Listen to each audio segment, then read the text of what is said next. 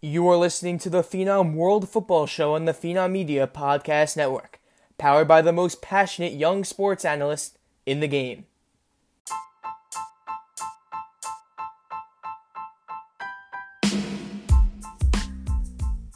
If you're looking for creative, informative, and high quality sports content, you've come to the right place. Phenom Media boasts a team of over 100 youth contributors from around the world, covering every sport on every media platform. Make sure to follow Phenom on TikTok, YouTube, Instagram, and Twitter, as well as all of the Phenom podcast channels for daily content. The link tree in the episode description includes a direct link to all of the aforementioned platforms, so click on that to access everything. If you enjoy the episode, make sure to subscribe and leave a positive review so more people can discover the podcast. Now, let's get to the show. Welcome back, everybody, to the Phenom World Football Show. My name is Samarth, and I'm joined here with Sid. Today, we're going to start off by talking about a very crucial penalty which was awarded to Manchester United yesterday, and once again, another VAR controversy. Pogba was pulled down. It seemed a very soft call. Uh, I feel like Pogba might have probably tripped himself up, got tangled. What are your takes on it, Star? I think uh, once again it's going to show um, the, the, issues with VAR. You know, um, when you're talking about something like VAR, the idea is that it's supposed to be a more objective measure that you're adding in to, to help make it easier for referees who are obviously unable to see everything. Um, but, you know, in this case, it shows once again that VAR is going to be subjective. It's, it's uh, you know, decided by people in a booth upstairs. They're not, you know, the, they're not, um, you know objective measures of what is going on on the field and once again we see another one that could have gone either way that you know we don't really see a, a true objective measure of the play and i think that that's always going to be an issue with var or you know video assistant in any sport for you know as long as they use them I feel like the incorporation of technology, like that's what VAR is supposed to be. But in the end, it's not the technology that's really deciding; it's still a human. They're just thinking that oh using advanced technology will actually help make better decisions. But it's really gone both ways. We have seen very back calls not just from yesterday yesterday was still like 50-50 we could have said oh it was really soft. But even the ref immediately pointed to the penalty spot and he saw it like firsthand clearly but VAR is supposed to be there to have like a second look and I feel like it's doing much more than that but also much less instead of taking that second look, it's really interfering with like the game's like with the game's legacy and like the game like how it was previously.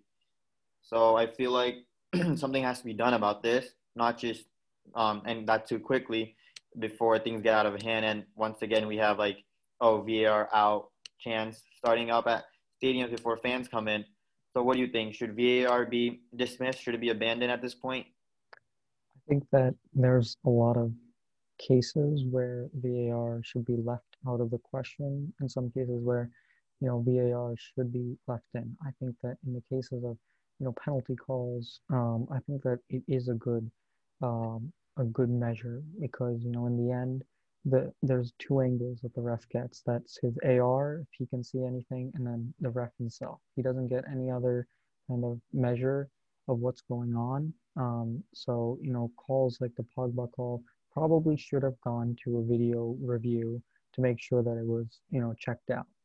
But when you just have a bunch of humans upstairs deciding it, it doesn't really change that much. Um, I think that, you know, for those calls, you know, you could have a review with more angles, that's great.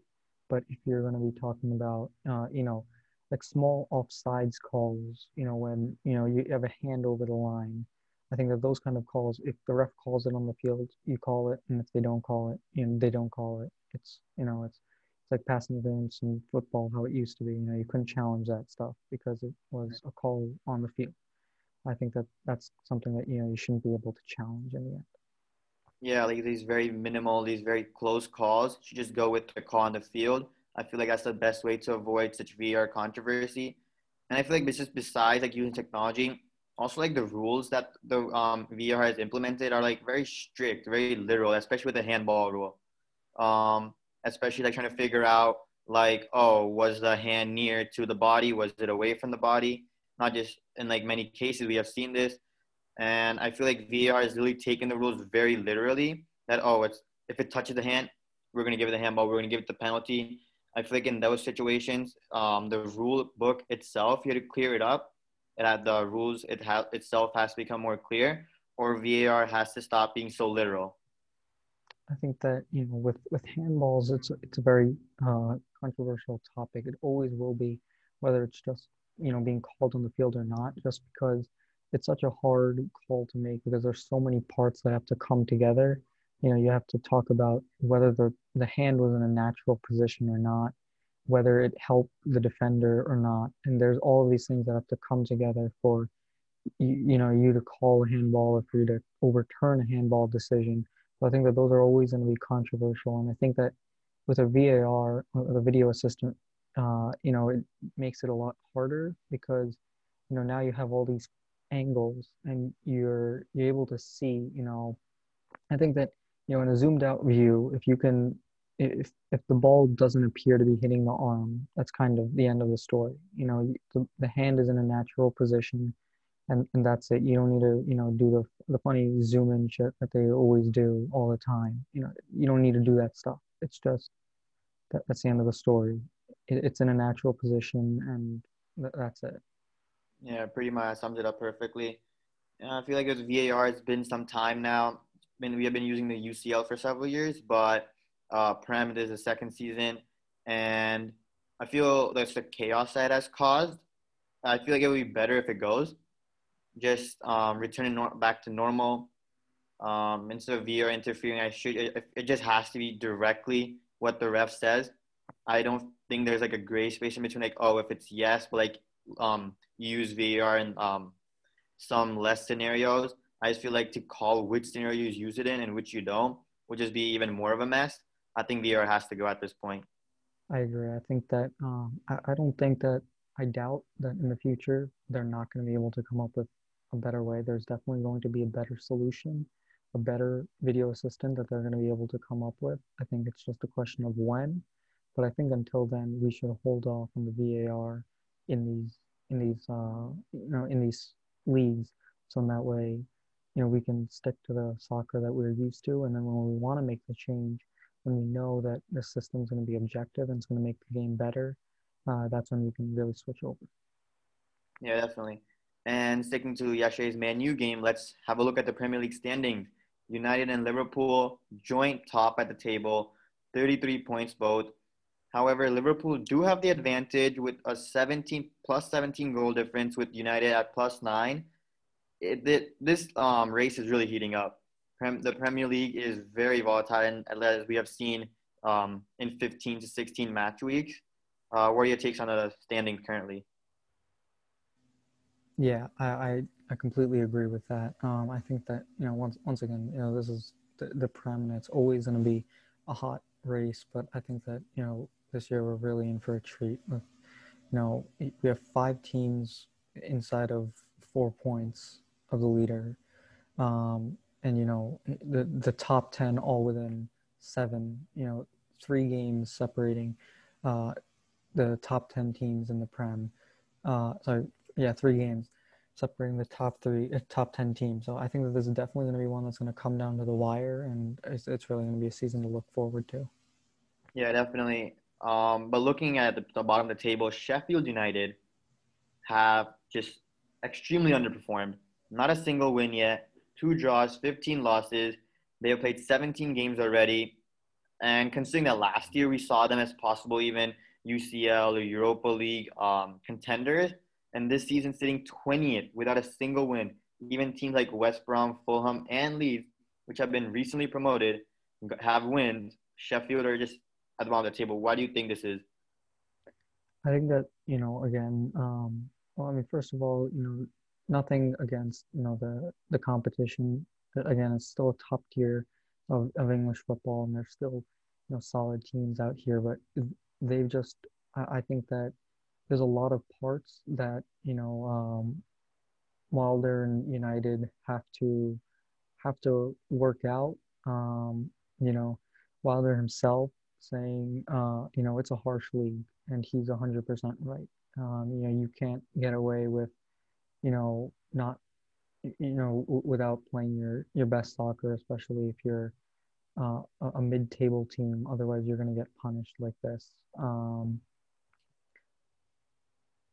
yeah, and I mean, just looking at some of the scores they've had, they have had one zeros um, early in the season with Leeds, um, two one losses. Just even against Liverpool, they lost two one. So it's not that they've completely been bad. They just can't be finishing the game off. Yeah, sure, they have had some horrible loss like 4 1 in Chelsea and then 3 0 to Southampton, but very, very close games 1 0, 3 2, 2 1, a single goal separating them from at least getting that one point, at least earning them more points for the table. And I just feel like they just need to be able to finish off the game. We saw how critical they were last year in the uh, final third, and they just don't seem to have that this year. Only eight goals forced while taking in 29, negative 21 goal difference. It's not been the best. Something just has to start ticking for them, especially now that we're entering the second half of the season. Um, Christmas break is done. So we'll have to see how Sheffield United bounce back. Yeah, 100%. Um, you know, I mean, Wilder himself saying that they're not uh, good enough in, in either penalty box. And, you know, again, like you said, uh, you know, 29 goals allowed, currently, you know, only behind uh, Leeds for, you know, the worst in the league and, you know, eight goals scored, which is currently the worst in the league. They, they really need to step the attack and the defense up if they want any chance to get out of this relegation zone and to keep playing Premier League football into next year. Yeah, definitely. And I'm, I just want to look at number um, fifth place in the Prem, Everton. Uh, earlier, we had them as possible title contenders. They're sitting in fifth, four points off Liverpool and Man United.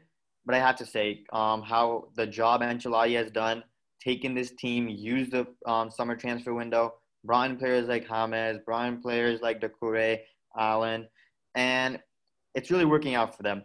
They're above teams like Man City, uh, Southampton, Wolves, Arsenal, and Chelsea. And I just feel like they probably will be getting a top six spot, in my opinion. And this is probably because I just don't see Chelsea making that top six. I can see Man City making the top six, but Chelsea, I just don't see them having that finished product, that end product that's necessary. And I think Everton will get in the top six, whether it be at the fifth place or the sixth place, or even higher up, maybe UCL. But I see them getting to the Europa League next year, either as uh, either qualifying or going into the contention for Europa League. I think, uh, yeah, I, I, think you're 100% right there. You know, Chelsea obviously not being, you know, the, the, team that they were, you know, drawn up to be at the beginning of the season. But, you know, Everton, I think what's, what's surprising is that the, the way that they've played when they're underdogs versus compared to when they're, you know, the, the favorites to win. Um, I mean, according to um, Sky Sports, the, the stats that they picked up two points per game against the, the big six this season, which is, you know, um, which is pretty good. That's, you know, averaging somewhere between a win and a draw against the six biggest teams in the Prem, which is no small feat. But against the rest of the league, they have only 1.73, which is somewhere between a draw and a loss. Um, and that's not good enough you know you have to be winning the games against those lower teams if you want to stick in, around in, the, in that top six for you know the rest of the season um, and i think that if they did they would have had a, a, good chance at that title race but they're not they're not doing that they have to follow through on that if they want any chance to stick around in that top six yeah that's a good point they're bringing up how many points they've won definitely they have had a win over tottenham early in the season and later on a win against other teams, a draw against Liverpool, which was interesting in the Merseyside derby. And but then but then they were drew um, drawn against Burnley, one one. Not the best of results. They lost to Newcastle two one. They lost to Southampton two 0 So just finishing out these games, they know they should be winning. Has to be a must for Ancelotti returning in the new year, especially January and February before things start getting even more hectic with the schedule. So I feel like they can take advantage of these two early months and see how if they can do good, well, I still believe that they can get a top six spot. Everton, in, for me, is, is in my top six this year. What are your thoughts about you know Tottenham uh, right now sitting third uh, in the table, um, but heading into you know Aston Villa next week. Um, of course, then between that we have the EFL Cup semi-final against Brentford, FA Cup against Marine, but you know Aston Villa um, in the Prem. What do you think are their chances going forward? Um, because you know after these next couple of games, they have Liverpool and Chelsea and City coming up, so they're going to have a pretty tough stretch going into January. Uh, sorry, into February. What What are your thoughts about them? Well, I'm coming off a 3 0 victory today. Sure, with the red card against Leeds. Leeds are very uh, difficult to tell if they're going to do good or bad, but as soon as Son and Kane start clicking in any game, it's game over. I see them winning every single game that Son and Kane are just top class. And I mean, that's almost, that's most games I feel that they're doing that. And I feel the game against Brentford and Marine, especially against Marine, where they can have some of the rotationals come in. And Mourinho will definitely be wanting to aim for a final in the EFL Cup, beating Brentford. But these two games can be crucial for them to have some of their players rest get some time in before the Aston Villa game, and then the long stretch, like you mentioned, against Liverpool, Chelsea, City, going into next month. So these two games, I'm really interested to see how they're going to do. And if they perform well in these games, they show that, oh, we have the class, we have the quality. I can see them sitting comfortably in a top four spot, maybe even challenging the top two. But all depends how they play against that Liverpool game and then much later on the season against Man U. Because if they really want a chance for the title, like we had them earlier in the season, possible title contenders, they have to be able to beat the top two teams. They have to, common statement, but it's uh, rather underlooked. And so we'll just have to wait and see how Mourinho plays the next two games. Let's see who he uses. I feel like we're going to see much more of Bale in the next two games, and I feel like that'll be interesting to see. So as far as uh, Prem situation goes, 29 points, um, equal on games with Man U and Liverpool, four points behind. I think Mourinho can do something. He is a quote unquote special one. So I feel like he has something that he, he can do something with this team. But um, we'll still have to see, especially after that Liverpool game, things will be much more clear as to how Tottenham are going to be looking. I agree. That game is going to be the, the, the trendsetter, not just for, you know, the, the Prem season, but especially for Tottenham as they go into their next few games, which again, like I said, after that they're going to have uh, Chelsea and City, um, you know, within uh, two weeks of that that Liverpool game. So it's going to be very, very telling about what we can expect from that team. Yeah, definitely. Um, I feel like that covers the Prem basically, and I want to go to that La Liga race. La Liga race, it seems right now Atletico Madrid are two with two games still in hand over second place Madrid and third and three games in hand versus third place Real Sociedad, and also leading on points. Atletico Madrid will be like title, title favorites, but I think we still shouldn't rule out Real and Real Sociedad because the games that they play against Atletico Madrid, we still have one more Madrid Madrid derby derby coming up, so those will be the crucial games those games will be very crucial. And though Barcelona is still sitting in sixth, we know that it's Barcelona. They're a big club. Messi, Dembele, and when Ansu Fati comes back, they can be a great team. They will probably push back in the top four. What are ideas on the race in La Liga? Um, I think it's all going to come down to these teams. Um, you know, well, first of all, you know, I think that they're all good teams. Um, you know, Atletico Madrid, they're in solid form right now. They've won four out of their last five, but so have Real. Um, and uh, Barcelona hasn't lost in their last five either. So I think that all of these teams are going to have a chance. Real Sociedad, they've lost three of their last five, um, kind of dropping off a bit, but uh, they did win their last game, and I think that that's all going to be a big help as they, you know, push forward and try to challenge Atletico Madrid, who have uh, looked to be a really, really solid team so far in um, in La Liga this season. Yeah, I just want to focus on um, the Barcelona situation at hand currently. We know now it's January. Uh, Messi can request that free transfer, but even then, even as a Real fan, I still don't want him to go, and I don't see him going anywhere at all. And not just because oh he's been in a Barcelona jersey for such a long time 16, 17 years, and even before then the youth academy. Um, I just feel that tactically at this age and the role that he plays for Barcelona, no other team can not only afford him, but he can't also put him in place. Like even teams like City, I just don't see him working out with midfielders De Bruyne and strikers and, and forwards uh, Raheem Sterling and Aguero and a, and at possible contenders PSG who are looking to sign him. I just don't see him fitting into that role because, but it depends how Pochettino comes in, what system he uses. If he uses a 4 2 3 1, 4 4 2, 4 3 3, even a 3 5 2 as we have seen under Tuchel. It's going to be really interesting to see um, this Barcelona situation, especially with Messi. But he has said, I want to end my career at Barcelona. But it depends really how um, Barcelona contend for the title. If he knows he's not going to win any more trophies, I think Messi has to leave if he knows he's not going to win any trophies, I think he has to leave.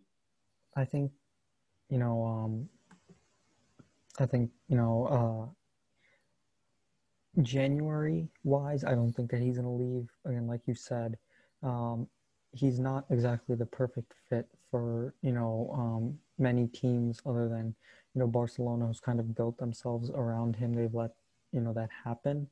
Um, but you know, trying to put him into a Man City or you know uh, another Prem system in the middle of the season in January, right in the middle of the Prem race, would you know it would be a waste of money and it w- just wouldn't make any sense because you'd have to make drastic changes to either the team or to Messi.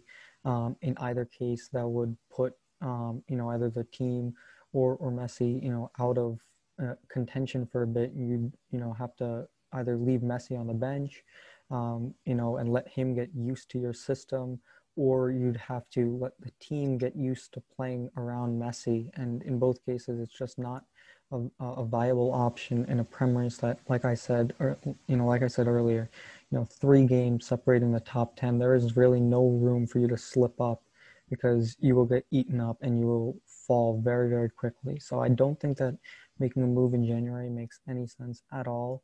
Um, but um, I think that so I think that he will probably um, wait until the campaign is over to start talking. Um, in an interview last week, he did he said exactly that, um, uh, and you know I think that that's exactly what he's going to go forward with doing. He's going to wait until the summer, um, and then we're going to have to see what he decides. Um, and I think that you know, like you said, if you know if they can show that they are going to be able to pull out a title in the next couple of years, he might stick around.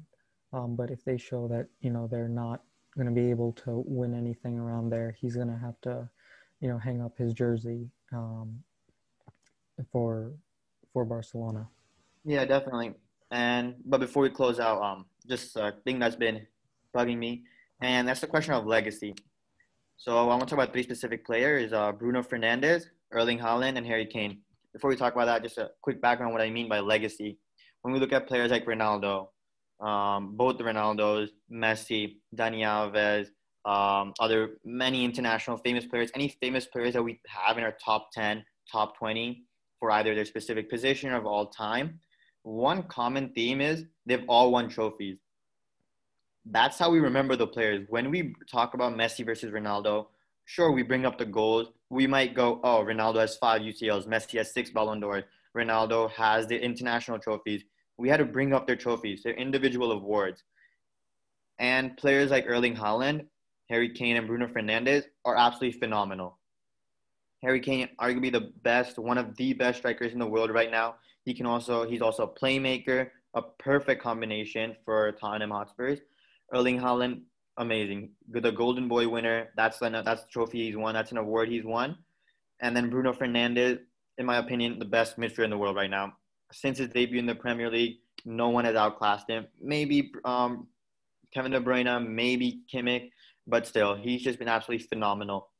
But it's the teams that they're playing for, the teams that will not bring them trophies.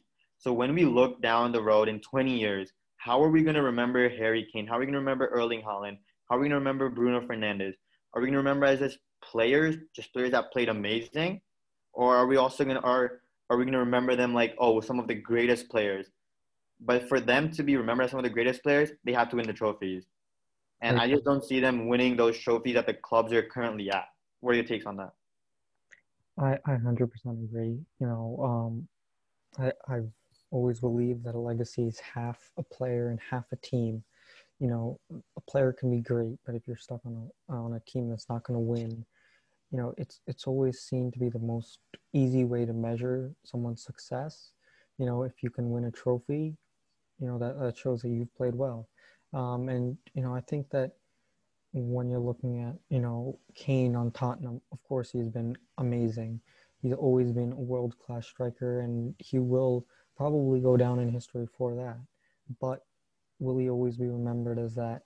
It's going to be hard unless they manage to pull out trophies. Um, you know, it, because it's just it's hard to really categorize someone as a winner when they can't end up pulling out a trophy to win it. Um, you know, I think that it's not something that's out of reach for these guys. I think that they have supporting casts around them that can play well, can pull out trophies, and they, they can be, you know, really, really world class players that can be remembered for generations. But I think that it would take something special from, you know, their teammates um, for them to go down in history as something other than just a club legend, um, as someone who was a great striker for the club rather than a great striker in the world. Right, definitely. Just an example, Peter Crouch, amazing player, amazing guy. But what do we remember him for? For being someone one of the most prolific strikers, or for some of his antics, or the celebrations he's had, and for maybe his height. We don't remember him for um, like one of the best strikers in the world. And yeah, exactly. that's definitely I feel like that that cannot down the road be the same for Harry Kane, unless we really go into depth with statistics. We're really not going to see that. Oh, he was such an amazing striker. He was such an amazing player, and it's not just that they don't that, that they don't have a um, that they have a back uh, team. They have an amazing team. I just feel that the competition is too good for Erling Haaland and Bayern. Bayern just been top of the league, top of the um, world, really. In fact, in my opinion, for the past few years, and we saw that last year. Bruno Fernandes at Man U has lots of competition from Liverpool and Man City, two of the best teams in the last few years. And the same goes for Tottenham Hotspurs and Kane. And I feel like the idea of oh staying like a one club player, that's great. For that worked out for Messi, and he but he played at Barcelona under some of the greatest managers, some of the greatest players. But then you look at someone like uh, De Rossi or Totti, they are amazing. They were amazing players, but they played for a club like Roma. How much do we really remember those two players that were one club players that didn't move, but they played for such a, let's say, underperforming club? That they didn't win the trophies. We're not going to remember them as some of the greatest players. We're going to remember them as players who were loyal. And I feel like Bruno Fernandes, Haaland, and Harry Kane can do so much better than that. They're in right now. They're some of the greatest players in their position, greatest players in the world. They something um they I feel like they have to come to that decision that oh I need to leave because I know um Harry Kane had some ongoing talks in the last year uh, at the end of the season when, or during when he was injured of moving, but nothing happened. I feel these players have to move. I've picked these three specific players because they're showing the most potential. They are top. They're top players, top top players, and they're just outperforming their teams. I think um, you know. Again, coming back to your point about, you know, I think that Haaland, you know, again, he's still a little young. I think that he he's playing great right now, um, but I think that there's a lot of time for him. He has a, he has a, a very you know he has a long time to you know show that he's uh, he can prove himself. Uh, a long time to prove himself, and he's definitely going to get a chance to move to a bigger club. I don't think that I would highly doubt that he would stick around at Dortmund for forever. And you know, I think that we've seen that. You know, Dortmund has been a great breeding ground for a lot of players.